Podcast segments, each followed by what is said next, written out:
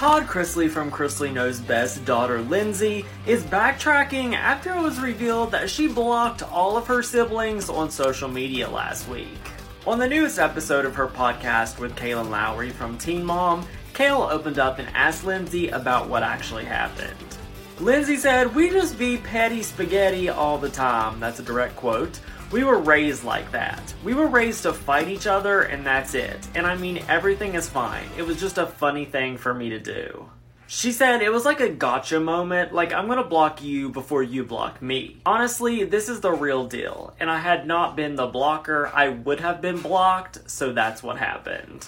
She said, I didn't start the war, I didn't start the blocking game. I just feel like if people are going to be upset, skis on you, and be upset by the stuff that you post, then they just shouldn't see it. Despite Lindsie's now jovial attitude and joking about the whole argument, a source close to the family said things are not fine, and this is absolutely a false narrative.